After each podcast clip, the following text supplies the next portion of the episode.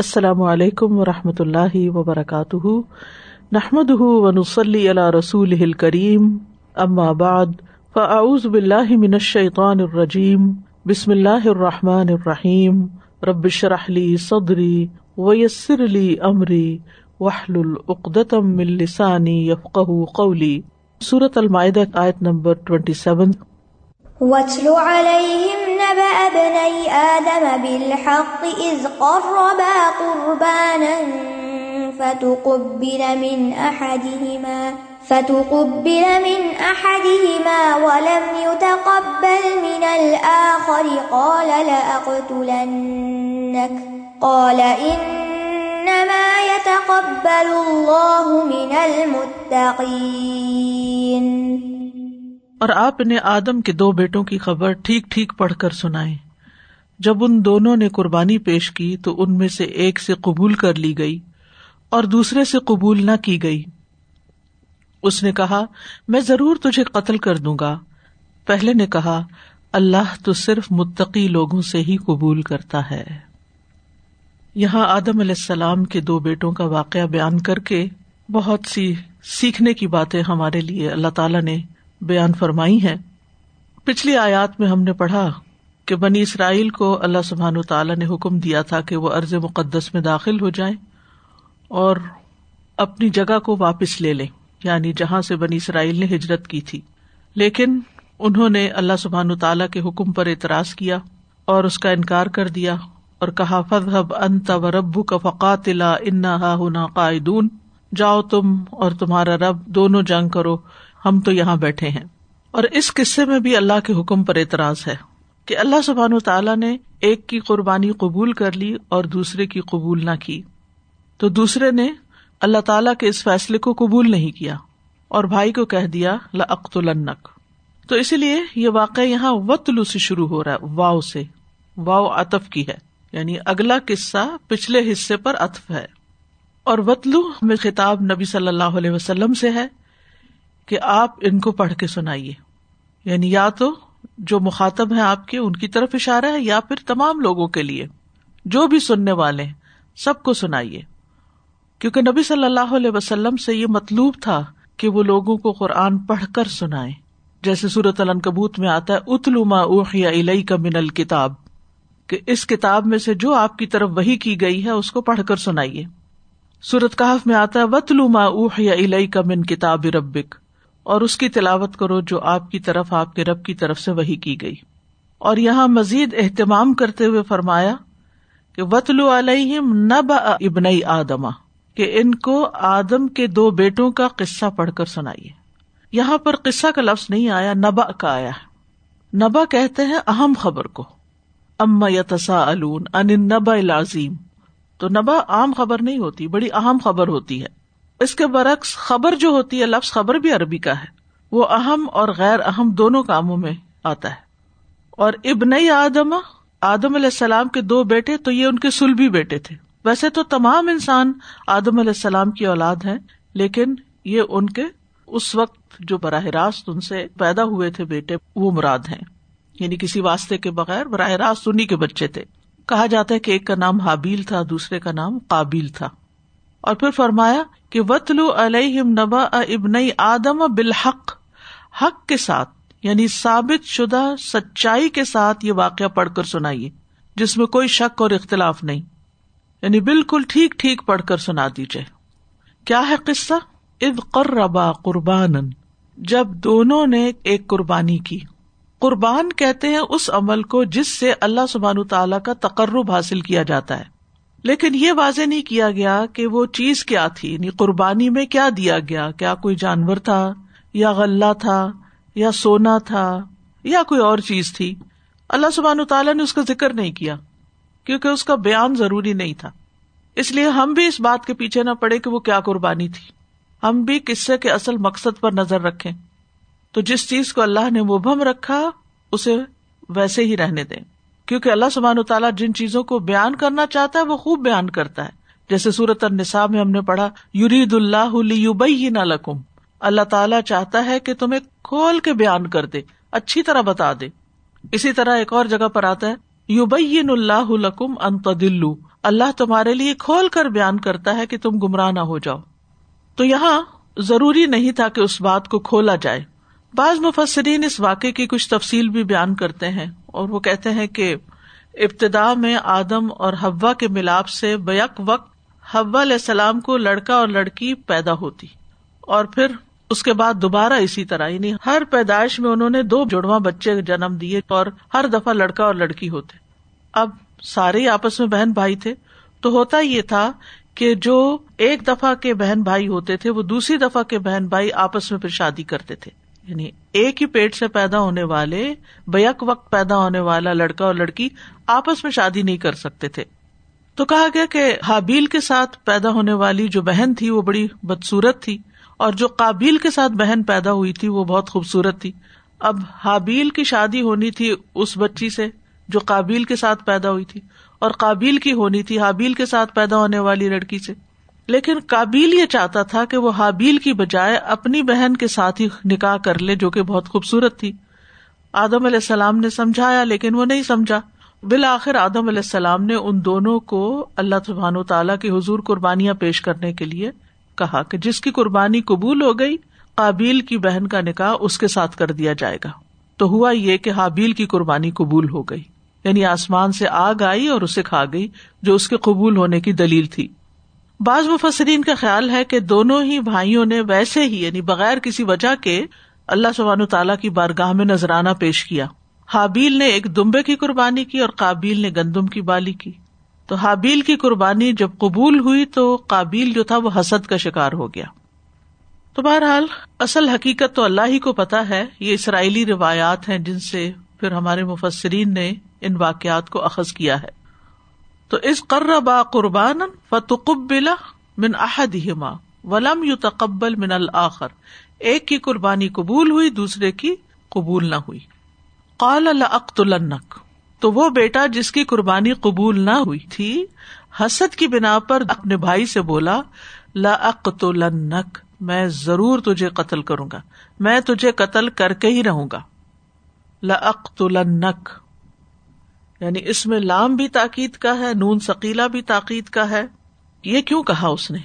حسد کی بنا پر۔ جالس ہو گیا کہ اس کی قربانی قبول ہوئی ہے، میری کیوں نہیں ہوئی؟ حسد ایک ایسی بیماری ہے کہ جس سے انسان اپنی نیکیاں گنوا بیٹھتا ہے، اس کے دل دماغ پہ پردہ پڑ جاتا ہے اور اچھا بھلا انسان ہوتے ہوئے غلط کاموں میں پڑ جاتا ہے۔ تو یہ جو جیلسی ہے، یہ ہر انسان کے اندر کسی نہ کسی درجے میں ہوتی ہے اور یہ ہمارے لیے ایک بڑے امتحان کی چیز ہے اس کو کنٹرول کرنا ہوتا ہے اور جو لوگ اس کو کنٹرول نہیں کر سکتے، پھر وہ بڑے بڑے قدم اٹھا لیتے ہیں اور اپنے آپ کو ہی نقصان پہنچاتے ہیں۔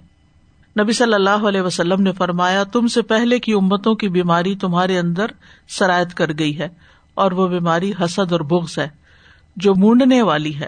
اس سے میری مراد بالوں کو موڑنا نہیں، بلکہ دین کو موڑنا ہے۔ یعنی حسد اور بغض سے دین کا سفایا ہو جاتا ہے، انسان کی نیکیاں برباد ہو جاتی ہیں۔ اور یہ ہم دیکھتے ہیں کہ یعقوب علیہ السلام کے بچوں میں بھی حضرت یوسف سے اپنے ہی بھائی سے حضرت پیدا ہو گیا تھا۔ پھر نبی صلی اللہ علیہ وسلم کو جب نبوت ملی تو آپ بنی اسماعیل میں سے تھے۔ تو بنی اسرائیل کو آپ کی نبوت پر حسد ہو گیا۔ تو یہ ہر دور میں ہوتا رہا ہے۔ یعنی مذہبی طبقے میں بھی ہوتا ہے اور غیر مذہبی طبقے میں بھی ہوتا ہے۔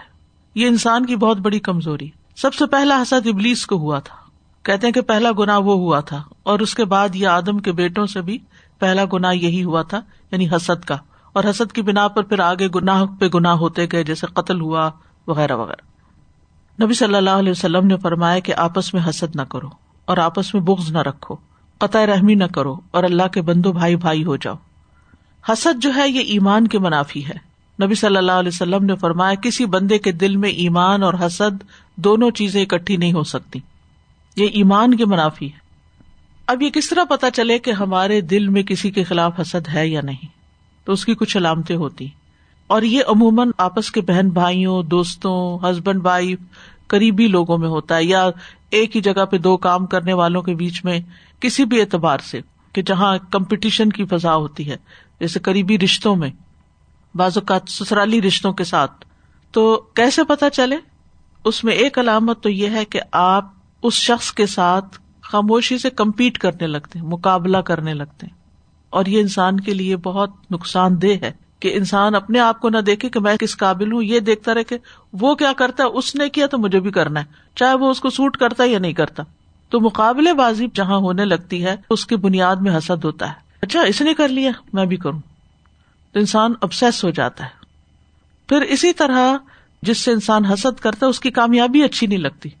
مثلاً آپ کے بھائی کا بچہ بہت آگے نکل گیا اور آپ کا بچہ پیچھے رہ گیا تو آپ کو بھائی کے بچے کے آگے نکلنے پر کوئی خوشی نہیں۔ آپ اس کو مبارک دیتے بھی ہیں تو ٹوٹے دل کے ساتھ۔ آپ خوش نہیں ہیں۔ اسی طرح جس سے آپ حسد کر رہے ہیں، اگر اس کو کوئی نقصان ہوتا ہے تو آپ کو دل دل میں خوشی ہوتی ہے۔ چاہے اوپر سے آپ زبان سے کہتے بھی ہیں کہ بڑا افسوس ہوا، لیکن اندر سے آپ خوش ہوتے ہیں۔ یعنی دوسرے کی تکلیف پہ خوش ہونا، اس کی خوشی پہ غمگین ہونا اور اس کے ساتھ خاموش مقابلہ کرنا، ہر چیز میں چیک رکھنا اچھا اب کہاں تک پہنچا، اب کیا ہوا؟ یعنی دماغ ہر وقت ادھر ہی لگا رہے اور وہی سر پہ سوار رہے۔ اسے کہتے نا ابسیس ہونا۔ تو اگر آپ کے دل میں کسی کے بارے میں بھی یہ تین چیزیں پائی جاتی ہیں، تو آپ سمجھے کہ آپ کو اس کے ساتھ حسد ہے اور اپنے دل سے اس کو نکالنا بہت ضروری ہے۔ کالا انما یا تقبل اللہ من المتقین۔ حابیل نے کہا کہ اللہ تو صرف متقی لوگوں کی قربانی ہی قبول کرتا ہے۔ یعنی صرف متقی لوگوں سے قبولیت ہوتی ہے۔ یعنی جس کے دل میں اللہ کا ڈر ہوتا ہے، جو اللہ کی اطاعت کرتا ہے، جو اللہ کی نافرمانی سے ڈرتا ہے، پھر اللہ تعالیٰ اسی کے اعمال قبول کرتے ہیں۔ موسا بن آئن سے اس آیت کے بارے میں پوچھا گیا تو انہوں نے کہا کہ وہ کئی حلال چیزوں سے بھی بچتے تھے، اس ڈر سے کہ حرام میں مبتلا نہ ہو جائیں۔ بس اللہ نے ان کا نام متقین رکھا۔ یعنی متقی وہ ہے کہ وہ شبے والی چیز سے تو بچتا ہی ہے، شک والی چیز سے۔ اس سے بھی بچتا ہے جہاں اس کو یہ ڈر ہو کہ کہیں اس کی وجہ سے میں حرام میں نہ پڑ جاؤں۔ چاہے بظاہر وہ چیز حلال ہی کیوں نہ ہو۔ اور متقین وہ ہوتے ہیں جو ان سب کاموں سے بچتے ہیں جو حلال نہیں۔ امام احمد بن حمبل سے اس کے بارے میں سوال کیا گیا کہ متقی کون ہوتے ہیں۔ تو انہوں نے کہا کہ وہ شخص جو ایسی چیزوں میں مبتلا ہونے سے بچتا ہے جو اس کے لیے حلال نہیں ہوتی۔ یہاں یاد رکھیے کہ حابیل نے یہ بات فخریہ طور پہ نہیں کہی تھی کہ او ہو میں تو متقی تھا، اس لیے میری تو قبول ہو گئی اور تم متقی نہیں ہو۔ یہ بات نہیں تھی، بلکہ اپنے بھائی کو ترغیب دی تھی، سمجھا رہا تھا تاکہ وہ بھی متقی بن جائے۔ تو اس سے یہ پتا چلتا ہے کہ اللہ سبحان تعالی کس کا عمل قبول کرتا ہے۔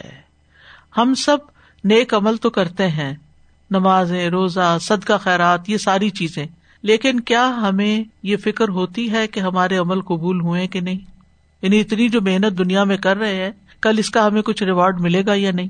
تو اس کے لیے یہ ایک اہم نقطہ ہے کہ اللہ تقوا والوں کے عمل قبول کرتا ہے۔ سوال یہ پیدا ہوتا ہے کہ کیا انسان اپنے بارے میں کہہ سکتا ہے کہ وہ متقی ہے؟ تو اس کا جواب یہ ہے کہ اپنے بارے میں کبھی بھی یہ نہیں سوچنا چاہیے کہ میرے اندر بہت تقوا ہے۔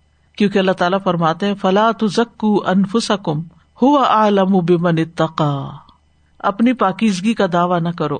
وہ زیادہ جاننے والا ہے کہ کون متقی ہے۔ اللہ سبحان تعالیٰ نے ان لوگوں کی قرآن مجید میں مذمت کی ہے جو اپنے آپ کو پاک صاف کرار دیتے ہیں، اپنی نیکی کے دم بھرتے ہیں۔ صحابہ کرام کو ہم دیکھتے ہیں کہ وہ کبھی بھی اپنے بارے میں اس خوش فہمی کا شکار نہیں ہوئے تھے کہ اب تو ہم بہت نیک ہو گئے۔ ہم تو رسول اللہ صلی اللہ علیہ وسلم کے اوپر ایمان لے آئے اور آپ کے ساتھ ہجرت کی اور آپ کے ساتھ جہاد کیا۔ ہماری تو بہت نیکیاں جمع ہو گئی قطن نہیں۔ ابو بکر رضی اللہ عنہ اپنی زبان پکڑ لیتے تھے اور کہتے تھے کہ یعنی اس نے مجھے بہت سے مواقع پر مشکل میں ڈالا ہے۔ وہ کہتے تھے کہ یہ مجھے ہلاکت کی طرف لے جاتی یعنی میرے منہ سے ایسی بات نکل جاتی ہے بعض اوقات کہ جس سے مجھے ڈر لگتا ہے کہ کہیں یہ میرے لیے مشکل نہ پیدا کر دے۔ تو رسول اللہ صلی اللہ علیہ وسلم نے فرمایا کہ جسم کا ہر حصہ اللہ سے زبان کی تیزی کی شکایت کرتا ہے۔ یعنی ہر حصہ کہتا ہے کہ ہمارے بارے میں اللہ سے ڈرو کیونکہ تو نے کوئی بات کہہ دی، سزا ہم سب کو مل جائے گی۔ تو بعض لوگ اپنے بارے میں کہتے نہیں بھائی، مجھے تو اللہ سے بڑا ڈر لگتا ہے۔ میں تو انتہائی مخلص انسان ہوں۔ میں تو ایسا ہوں، ویسا ہوں۔ اس طرح کی کوئی بات نہیں کرنی چاہیے۔ فخر کرنے کی بجائے دوسروں کو اگر ترغیب دینا ہو تو کوئی اچھی بات مینشن کر سکتے اپنے بچوں کو سمجھانا ہو کہ ہم بچپن میں اتنی عمر میں نماز پڑھتے تھے، یہ صدقہ کرتے تھے، اتنے سال میں میں نے قرآن مجید پڑھ لیا تھا۔ وہ اور بات ہے۔ وہ فخر جتانے کے لیے نہیں ہوتا، بچے کو موٹیویٹ کرنے کے لیے آپ کہتے ہیں یا آپ اس کو انسپائر کرنے کے لیے کہتے ہیں۔ تو اس آیت سے ہمیں بہت سی باتیں سیکھنے کو ملتی ہیں۔ ایک تو یہ کہ بڑا اہم واقعہ ہے۔ جس کو نبا کہا گیا ہے۔ کیونکہ کچھ واقعات کو قصہ کہا گیا، کہیں خبر آتی ہے، لیکن یہ نبا ہے۔ پھر یہ ہے کہ ہمیں ایسے واقعات کو پڑھتے رہنا چاہیے کہ جس میں ہمارے لیے بہت سبق ہو۔ یعنی گزشتہ اقوام کے بھی اور سیرت کے بھی حالات، واقعات، صحابہ کی سیرت کے بارے میں، نیک لوگوں کی سیرت کے بارے میں ہمیں پڑھتے رہنا چاہیے تاکہ ہمیں ان کے اخلاق، ان کی عبادات اور ان کے طرز زندگی کا پتہ چلے اور ہم بھی ان سے سیکھیں۔ اور پھر ان سے محبت میں بھی اضافہ ہوتا ہے اور نیک لوگوں کی محبت جو ہے وہ بھی ایک عبادت ہے جیسے ہم صحابہ کرام سے محبت کرتے ہیں یا امبیا سے محبت کرتے ہیں۔ اس آئے سے یہ بات بھی پتہ چلتی ہے کہ بظاہر دو لوگ ایک جیسا کام کرتے ہیں، لیکن ان کے اجر میں زمین آسمان کا فرق ہوتا ہے۔ ایک کا عمل قبول ہو کے کہاں اس کے لیے بلند درجوں کا سبب بنتا ہے اور دوسرا راندہ درگاہ ہو جاتا ہے۔ اللہ تعالیٰ اس کو قبول نہیں کرتا۔ اللہ کے دونوں سیم سیم کام کر رہے ہوتے ہیں۔ اس میں حابیل جو تھا اس کی قربانی قبول ہو گئی اور قابیل جو تھا وہ محروم کر دیا گیا ثواب سے۔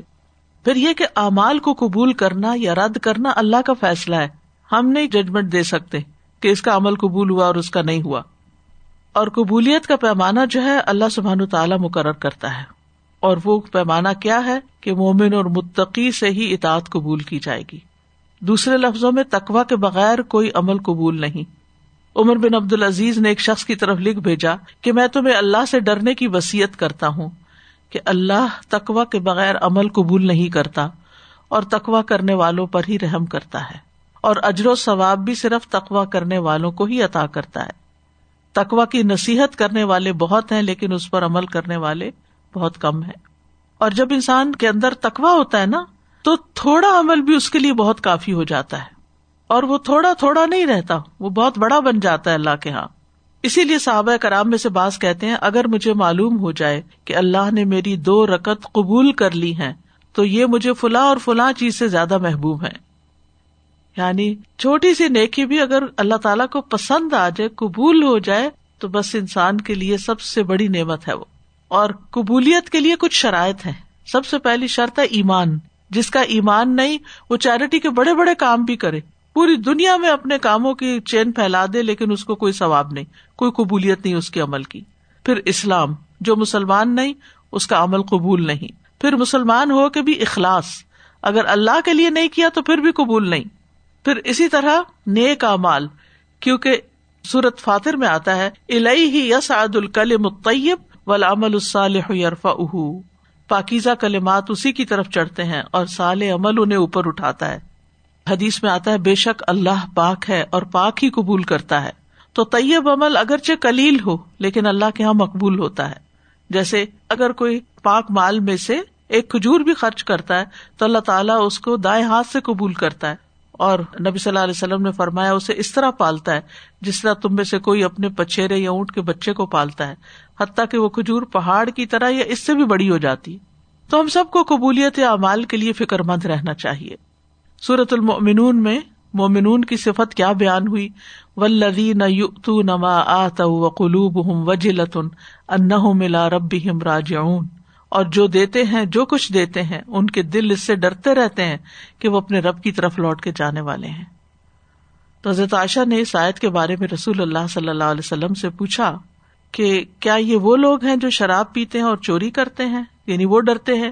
آپ نے فرمایا، صدیق کی بیٹی نہیں، اس سے مراد وہ لوگ ہیں جو روزے رکھتے ہیں، نماز پڑھتے ہیں، صدقہ دیتے ہیں، لیکن اس بات سے ڈرتے ہیں کہ کہیں ایسا نہ ہو کہ ان کا عمل قبول نہ کیا جائے۔ یہی لوگ ہیں جو نیکیوں میں جلدی کرنے والے ہیں۔ تو مومن جو ہے، وہ اچھے عمل کے ساتھ اللہ کے ڈر کو کمبائن کرتا ہے، جمع کر لیتا ہے۔ اور منافق جو ہے، برے عمل کے ساتھ بے خوف بھی ہوتا ہے۔ نیکی بھی نہیں کرتا اور اس کو ڈر بھی نہیں ہوتا۔ تو جو بندہ جتنا اللہ سے زیادہ ڈرتا ہے، اتنا ہی وہ اپنے اعمال کے بارے میں زیادہ ڈرتا ہے کہ پتا نہیں قبول ہوں گے یا نہیں۔ کیوں ایسا ہوتا ہے؟ کیونکہ وہ اللہ تعالیٰ کی عظمت کو پہچانتا نا کہ اتنا بڑا رب اور میرے کام کس قابل؟ آپ نے دنیا میں بھی کسی کو کوئی چیز پیش کرنی ہو تو آپ دیکھتے ہیں سامنے والا کون ہے، کس کے ساتھ آپ معاملہ کر رہے ہیں۔ اور اگر آپ کسی کی شان کے مطابق اس کو نہیں دیتے، تو وہ اگر ظاہر میں رکھ بھی لے تو دل سے قبول نہیں کرتا۔ یہ تو انسانوں کے ساتھ معاملہ ہے۔ ولی اللہ المسل اللہ اللہ سبحان تعالیٰ کے ساتھ۔ رب العالمین، اور اس کے سامنے ہم ٹوٹی پھوٹی نماز جلدی سے ٹونگے مارنے والی، پڑھ کے کہ پڑھ لی۔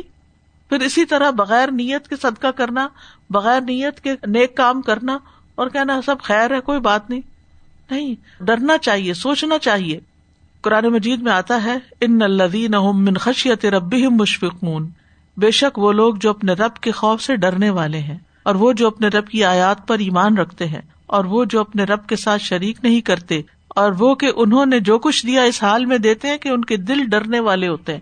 وہ اللہ کے راستے میں دیتے بھی ہیں اور ان کا دل پھر بھی ڈر رہا ہوتا ہے کہ یقیناً وہ اپنے رب ہی کی طرف لوٹنے والے ہیں۔ یہ لوگ ہیں جو نیک کاموں میں جلدی کرتے ہیں اور یہی ان کی طرف آگے نکلنے والے ہیں۔ سلف صالحین جو تھے وہ اس آیت کی وجہ سے خوف زدہ رہتے تھے کہ تقوا والوں کے قبول ہوتے عمل پتہ نہیں ہمارے اندر تقوا ہے کہ نہیں، پتہ نہیں ہماری کوششیں قبول ہوں گی کہ نہیں۔ حافظ ابن رجب کہتے ہیں کہ اس آیت کی وجہ سے سلف اپنے عمل کے بارے میں بہت زیادہ خوف زدہ رہتے تھے۔ عامر بن عبد اللہ کہتے ہیں کہ قرآن کا ایک حرف ایسا ہے جو مجھے مل جائے تو یہ مجھے تمام دنیا سے زیادہ محبوب ہے۔ ان سے پوچھا گیا، اے ابو امر یہ کون سا حرف ہے؟ انہوں نے کہا کہ اللہ مجھے متقیوں میں سے بنا دے، کیونکہ اللہ کا فرمان ہے ان تقبل اللہ من المتقین اور پھر اپنے اعمال کا جائزہ لیتے رہتے تھے۔ یہ عمل جو میں نے کیا یعنی اپنا حساب خود کرتے رہتے تھے۔ تو یہ میں نے کیوں کیا؟ کس کے لیے کیا؟ کس وجہ سے کیا؟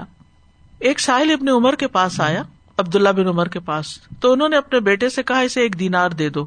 تو اس نے اسے ایک دینار دیا، وہ چلا گیا۔ بیٹے نے کہا، ابا جان، اللہ آپ کا یہ عمل قبول کر لے۔ تو انہوں نے کہا، اگر مجھے معلوم ہو جائے کہ اللہ نے میرا ایک سجدہ یا ایک درہم قبول کر لیا ہے، تو کوئی چیز مجھے موت سے بڑھ کر عزیز نہیں ہوگی۔ پھر میں چاہوں گا کہ بس میں فوت ہو جاؤں، کیونکہ اللہ نے میرا عمل قبول کر لیا۔ اور تم جانتے ہو کہ اللہ تعالیٰ کن کا عمل قبول کرتا ہے؟ پھر انہوں نے یہی آیت پڑھی ان نما تقبل اللہ من المتقین، کہ اللہ تو تقوا والوں کا عمل قبول کرتا ہے۔ ابو دردا بھی کہتے تھے، اگر مجھے یقین ہو جائے کہ اللہ نے میری ایک نماز قبول کر لی ہے، تو وہ ایک نماز مجھے دنیا اور جو دنیا کے اندر ہے، ہر چیز سے زیادہ محبوب ہو جائے۔ تو ہمیں کثرت اعمال سے زیادہ قبولیت اعمال کی فکر کرنی چاہیے۔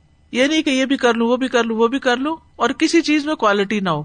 جو کرے اچھے سے کرے اللہ کے لیے کرے تاکہ وہ کل قیامت کے دن فائدہ دے۔ پھر اسی طرح یہ ہے کہ ہمیں عمل کر کے قبولیت کی دعا بھی کرنی چاہیے کہ اللہ تعالیٰ اس کو قبول کر لے۔ جیسے ابراہیم علیہ السلام نے اور اسماعیل علیہ السلام نے کابت اللہ کی تعمیر کر کے دعا کی تھی، ربنا تقبل منا۔ اے ہمارے رب، تو ہم سے قبول کر لے۔ ان نقان تسمی العلیم۔ اسی طرح نبی صلی اللہ علیہ وسلم جب افطار کرتے تھے تو اللہ سے قبولیت کی دعا مانگتے تھے۔ رہا بزما العروق و سبت الجر ان شاء اللہ اللہ اس کا اجر ثابت کر دے۔ اسی طرح نبی صلی اللہ علیہ وسلم فجر کی نماز کے بعد سلام پھیر کر یہ دعا پڑھتے تھے اللہ انی اس کا علم نافیان و امل ان متقبل و رزقن طیبن اے اللہ، میں آپ سے علم نافع، فائدہ مند علم، پاکیزہ روزی اور مقبول عمل کا سوال کرتا ہوں۔ کہ میرے عمل قبول ہو جائے اور کب عمل قبول نہیں ہوتے؟ نمبر ون، جب نیت خراب ہوتی ہے۔ جب اللہ کے سوا دوسروں کو خوش کرنا مقصود ہوتا ہے۔ پھر شرک اور کفر اعمال کو ضائع کر دیتا ہے۔ پھر تقوا کا نہ ہونا، کیونکہ منافق کے اعمال ضائع ہو جاتے ہیں۔ اور اس کی بھی بنیادی وجہ یہی ہے کہ اس کے دل میں تقوا نہیں ہوتا۔ پھر سرکش بندوں کے اعمال ضائع ہو جاتے ہیں، مرتد کے اعمال ضائع ہو جاتے ہیں۔ اگر کوئی دین سے پھر جائے تو دین میں ہوتے ہوئے اس نے جو نیکیاں کی تھی نماز روزے سب کے خیرات، سب پہ پانی پھر جاتا ہے۔ پھر اسی طرح جو آخرت پر ایمان نہیں لاتا، اس کے امال ضائع ہو جاتے ہیں۔ پھر اللہ سبحان تعالیٰ کی ناپسندیدگی کے کام کرنے والے کے امال ضائع ہو جاتے ہیں۔ پھر جو عمل شریعت کے مطابق نہ ہو، وہ ریجیکٹ ہو جاتا ہے بدت وغیرہ۔ ریا کاری اور دکھلاوا کرنے والے کے امال ضائع ہو جاتے ہیں۔ احسان جتانے والے کے امال ضائع ہو جاتے ہیں۔ ظلم کرنے والے کے اعمال ضائع ہو جاتے ہیں۔ کیونکہ اس کی نیکیاں کون لے جائے گا؟ مظلوم لے جائے گا۔ یعنی وہ نیکیاں تو ہوگی لیکن قیامت کے دن کسی اور کو مل جائیں گی۔ پھر حرام کمائی جو ہے، یہ امال کی قبولیت میں رکاوٹ ہے۔ حرام کاموں کے ارتقاب سے نیکی قبول نہیں ہوتی۔ نبی صلی اللہ علیہ وسلم نے فرمایا، میں اپنی امت کے ان لوگوں کو جانتا ہوں جو قیامت کے دن تہامہ پہاڑوں کی مانند ڈھیروں نیکیاں لے کر آئیں گے۔ لیکن اللہ ان کی نیکیوں کو فضا میں پھیلے ہوئے غبار کی طرح اڑا دے گا۔ باریک ریت کے ذرے ہوتے ہیں جو ہوا میں اڑ رہے ہوتے ہیں آندھی میں۔ یعنی ان کی کوئی ویلو نہیں ہوتی، اگر آپ اس ڈسٹ کو پکڑے تو اس کا کوئی وزن ہی نہیں ہوتا۔ صوبان نے کہا اللہ کے رسول صلی اللہ علیہ وسلم ایسے لوگوں کی صفات بیان کر دیجیے ذرا ان کی وضاحت کر دیجیے کہیں ایسا نہ ہو کہ لا علمی میں ہم بھی ان کی صف میں کھڑے ہو جائیں۔ آپ نے فرمایا، خبردار، وہ تمہارے ہی بھائی ہوں گے، تمہاری نسل سے ہوں گے، رات کو تمہاری طرح قیام بھی کریں گے، لیکن وہ ایسے لوگ ہوں گے جو تنہائی میں اللہ کے حرام کردہ امور کا ارتقاب کریں گے۔ لوگوں سے چھپ کر غلط کام کریں گے، کیونکہ اگر لوگوں کے سامنے کیا تو وہ روکیں گے ہمیں۔ تو ہمیں اپنے اوپر یہ بھی چیک رکھنا چاہیے کہ وہ کون سا کام ہے جو میں کسی کے ساتھ شیئر نہیں کر سکتی۔ چاہے وہ دل کے خیالات ہوں، چاہے وہ زبان کی باتیں ہوں تو اسی لیے یہ جو چھپی دوستیاں اور حرام کاریاں اور لوگوں کو دھوکا دینا، یہ ساری چیزیں ان چیزوں میں آ جاتی ہیں کہ جو انسان دوسروں کے سامنے نہیں کرتا، چھپ چھپا کے کرتا ہے۔